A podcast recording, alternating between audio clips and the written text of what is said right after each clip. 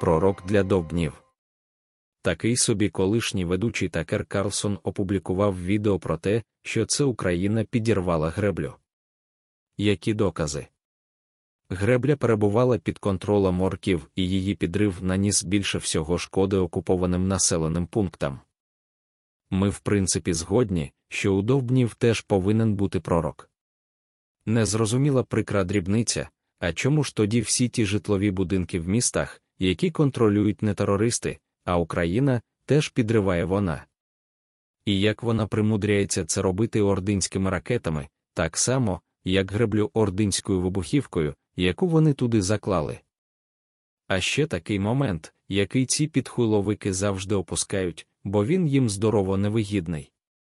В нас тут не військові змагання, хто круче, а хто краще, і ми тут не вираховуємо, хто винен, а хто навпаки.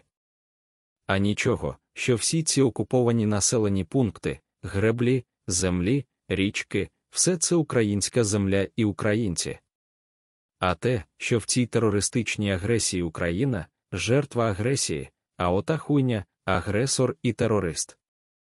І міжнародне право вважає неприйнятним покладати відповідальність за самозахист на таку жертву. Егей довбень, ти такого не знав.